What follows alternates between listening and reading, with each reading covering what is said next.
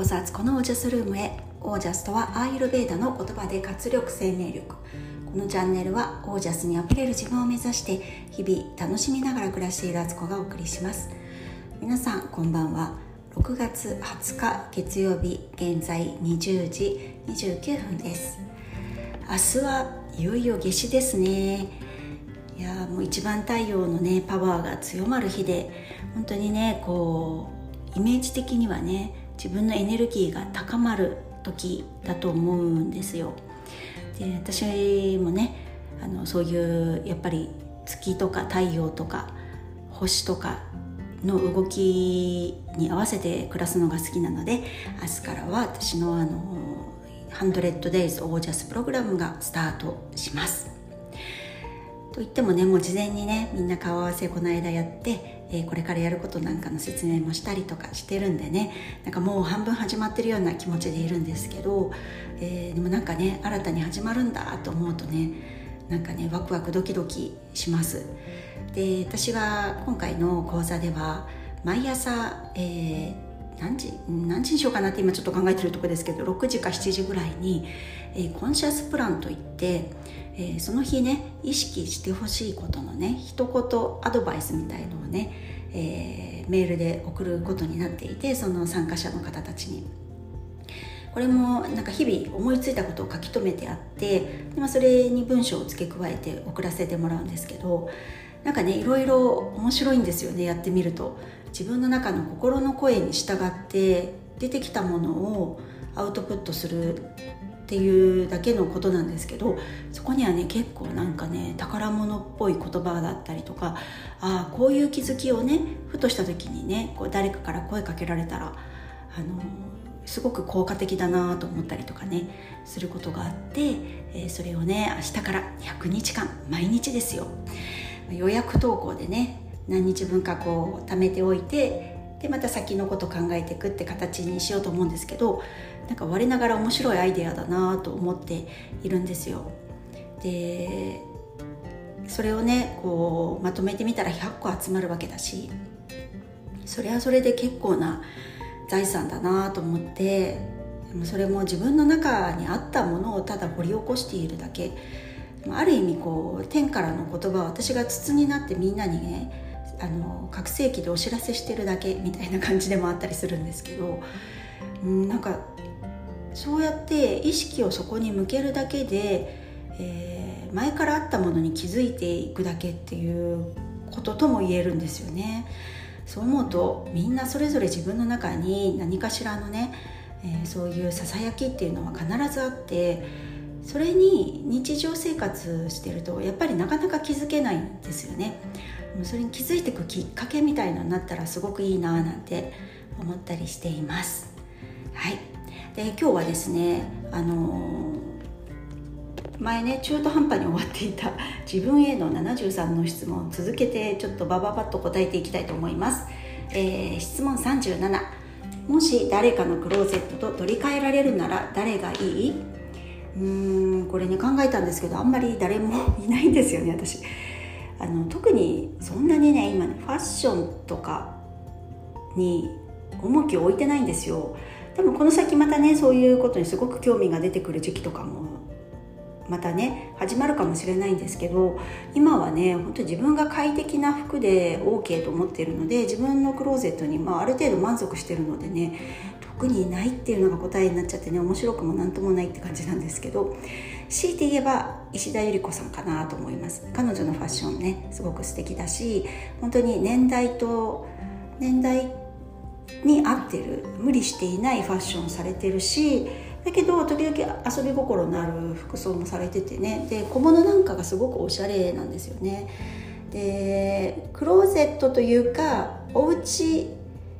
を見てみたいって思うのが石田ゆり子さんのお家ですかね。お家と交換まではいかなくてもお家見てみたいですね。とてもね素敵で。昔から私彼女のファンで、えー、エッセイとかねあの結構買ってて昔出たものをね。でそこにうんとなんか古道具的なあのリユースとして、えー、アパレルショップに置いてあったもともと食器棚なんですけどね。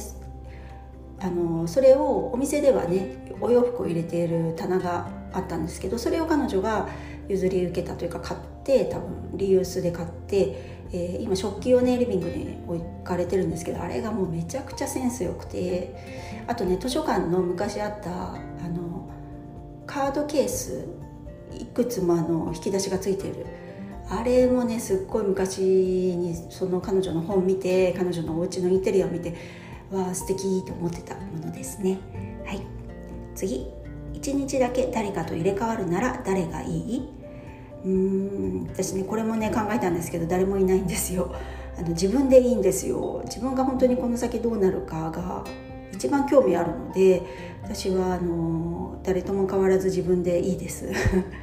あっさりとした感じですけど。はい、えー、39ずっと挑戦したいと思っているけど怖くてできずにいることは、えー、これはね首都高を運転するっていうことです。あの高速道路なんですけどあの普通の高速道路で、まあ、あの実家に帰省するとかっていう時のねあの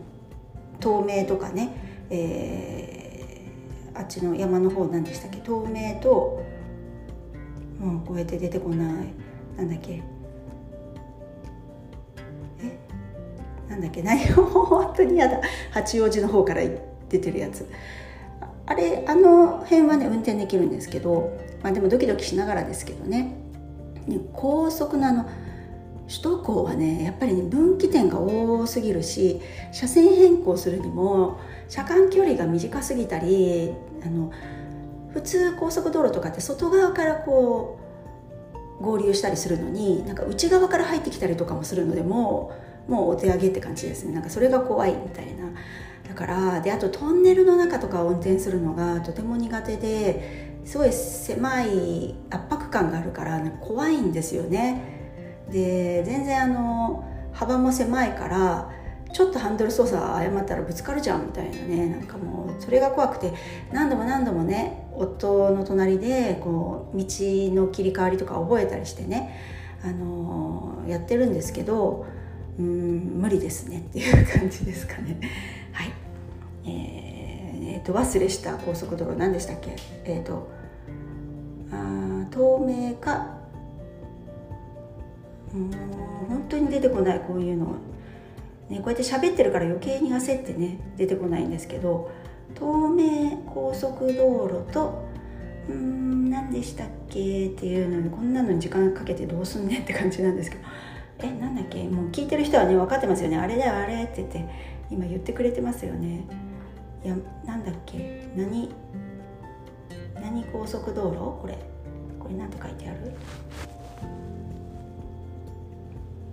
これは？書いてない。これなんどうやって調べればいいんだ？Google マップで見てるんですけど高速道路名って出てなくない？ねあの談合坂とか行くやつ。なんだっけ？何高速道路？えー、っともうこれは調べるしかない。もうねこんなに時間かけてどうするのって感じ。高速道路。道路。え、っと道路。ネクスコ東日本。これはなんだ、いやもう本当に本当にごめんなさい。何やってるんだろう私。えー、っとえどこどこどこどこどこ？どこ東北道じゃないよ。あ中央道。恐ろしい。自分が恐ろしい。これが出てこなかった。自分が恐ろしい。ということで次いきます。はい、えー、次はなんだ？うん。19歳で知っておきたかったことは、えー、この世の真理ですね。私がスピリチュアルで今学んで実践していることですね。本当にこの世はね自分が幸せになるために生まれてきてで自分が挑戦したくて生まれてきて死んでも魂はなくならない。自分の魂は本当の人生自分っていうのはあっちの世界にあってここは今留学しに来てるようなものだっていうこととかね。あとオージャスの視点もねこの時点で分かってたらまた生き方とかね食生活とかもっともっと若いうちからねできたかなと思うんですけどまあそうやって回り道をしたからその良さが本当によく分かったっていうのもあるのでもうどっちもどっちですかね。はい、えー、次携帯と財布以外でカバンの中のマストアイテムははいこれはお水です。1日2リットルから3リットル飲みますのででも本当にね外行ってもね喉乾いたらすぐに飲みたいんですよ。なので、えー、ボトルですね。ボトルを持っていきます。あと次。42番。今のあなたと違う人生を送っているとしたら何になっている？これはですねもう一つあったかなと思う人生としては海外で暮らしているってことがきっと私はそういう可能性も大いにあったなと思うんですね、えー、高校生の時に留学して、えー、例えばそのまま向こうの大学に行ったりとか、えー、就職とかも向こうにしたりとかね、まあ、そこからのライフライフプランもねだいぶ変わってきたと思うので海外で本当に暮らしていた可能性はすごくあっただろうなと思うんですけどまあ今回の人生私はね多分日本で暮らして日本人として、えー、オージャスに生きるってことを選んだんだなとも思っています、えー、次、えー、43番。あなたができないことは？んできないこと、えー、暗記すること ですかね。本当にねあの勉強とかの暗記がもめちゃくちゃ苦手ですね。あと数学無理です。物理も無理です。はい。44番。今までで最高のバカンスの過ごし方は？うーんこれはですねどうかな。何が良かったかな。ハワイに独身時代に行って、え、仲良かったちょっと年上の先輩女先輩女性と全然あの会社とかのつながりじゃなくてあのスポーツクラブのプールの中でね仲良くなった人なんですけどその人がハワイフリークでハワイに連れてってくれてその方のお友達のうちにね泊めていただいてで一緒に過ごすこともあれば自由に一人で遊んだりする日もあったりしてなんかそういう自由さ良かったですね。一人旅もうしたことあるんですけどオランダに一人旅したかな。でもあのまるっきり一人だとやっぱ時々ね喋りたいんですよね。自分が今日こんなことをやってこう思ったとかこれ見てわとかって言ったりするの。どっかであの一日のうちね1時間ぐらいなんか誰かにシェアしたいななんて思う時に喋る相手がいないのは意外とつまんないなと思ったんでこういう自由な旅の仕方で夜だけあの泊まってるところで会ってね今日こんなんだったよとか言って言ったりじゃあ一緒に明日行こうよとかそんな自由なね過ごし方があの今までではねそれが良かったななんて思います。45番行ってみたい国都市は、えー、これはねアメリカのセドナですね。セドナとシャスタ、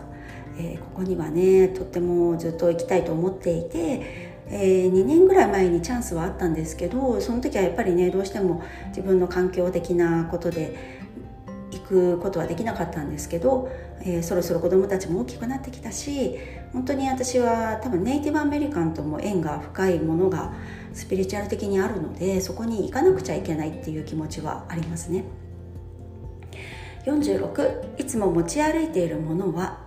うん携帯ですかね。携帯に私全部あのカード類とかもねあの持ち歩いてるので基本的にキャッシュレスで携帯さえあれば携帯と家の鍵さえあればねあの身軽にどこでも行けます。47大好物はうーん大好物はねその時々で違いますけど、うん、基本的に果物が好きです、えー、48、えー、一番好きなデザートはうーんこれもねその時々ですけど結構なんだろうおまんじゅうとか好きですね。49一番好きなスナック菓子はお菓子ねわさビーフ。あの昨日何何食べたのドラマに影響されてます。はい50泣いた映画は泣いた映画。うん一番ね最初の初めて泣いた映画見て泣いたなと思ったのがクレーマークレーマーだったかな？小学生の時にねなんか見てねあのダスティン・ホフマンのなんかけなげなねお父さん像っていうんですか？ホットケーキをあじゃパンケーキか。あパンケーキじゃない、えーと、フレンチトーストを一生懸命作って焦がしちゃったとかってね奥さん出てっちゃってるもんだからで子供はお腹すいたってビービー泣いててその時にね一生懸命作ってる姿とかに結構ね なんかかわいそうっていうかねお父さん頑張ってるみたいな感じで小学生ながら私が泣いたっていうねことがありましたね。あとは51番。過去5年間で一番好きな映画はこれはですねウェイン・ダイヤー博士の「ザ・シフト」です。この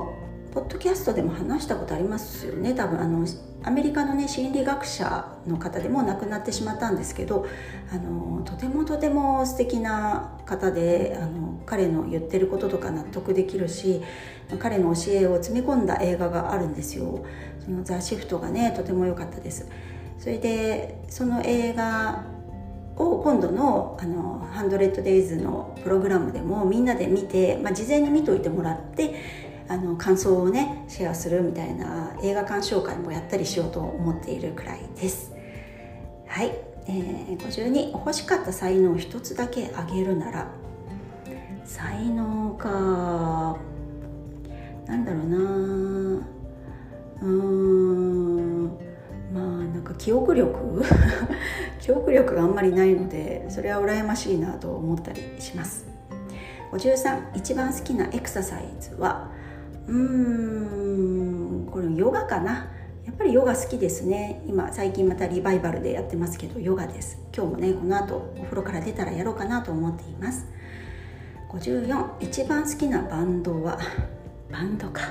特にねないいないんですけど昔本当に好きだったのは若かりし頃ね。あのユニコーンですね。懐かしいですね。これ聞いててユニコーンで分かんない人もいるかもしれないけど奥田民生さんのバンドですね。ちょうど高校生の頃に流行っててバンドでもただワンバンワンバンやってるバンドじゃなくて民生さんの作る曲ってちょっと時々フレーズあの音階が変わったりとかちょっと切なげなあのメロディーになるのとかがすごく好きでした。ということで今日はこの辺かな。あの中央道が出てこなくてだいぶ時間をロスしましたので 今日はこの辺で、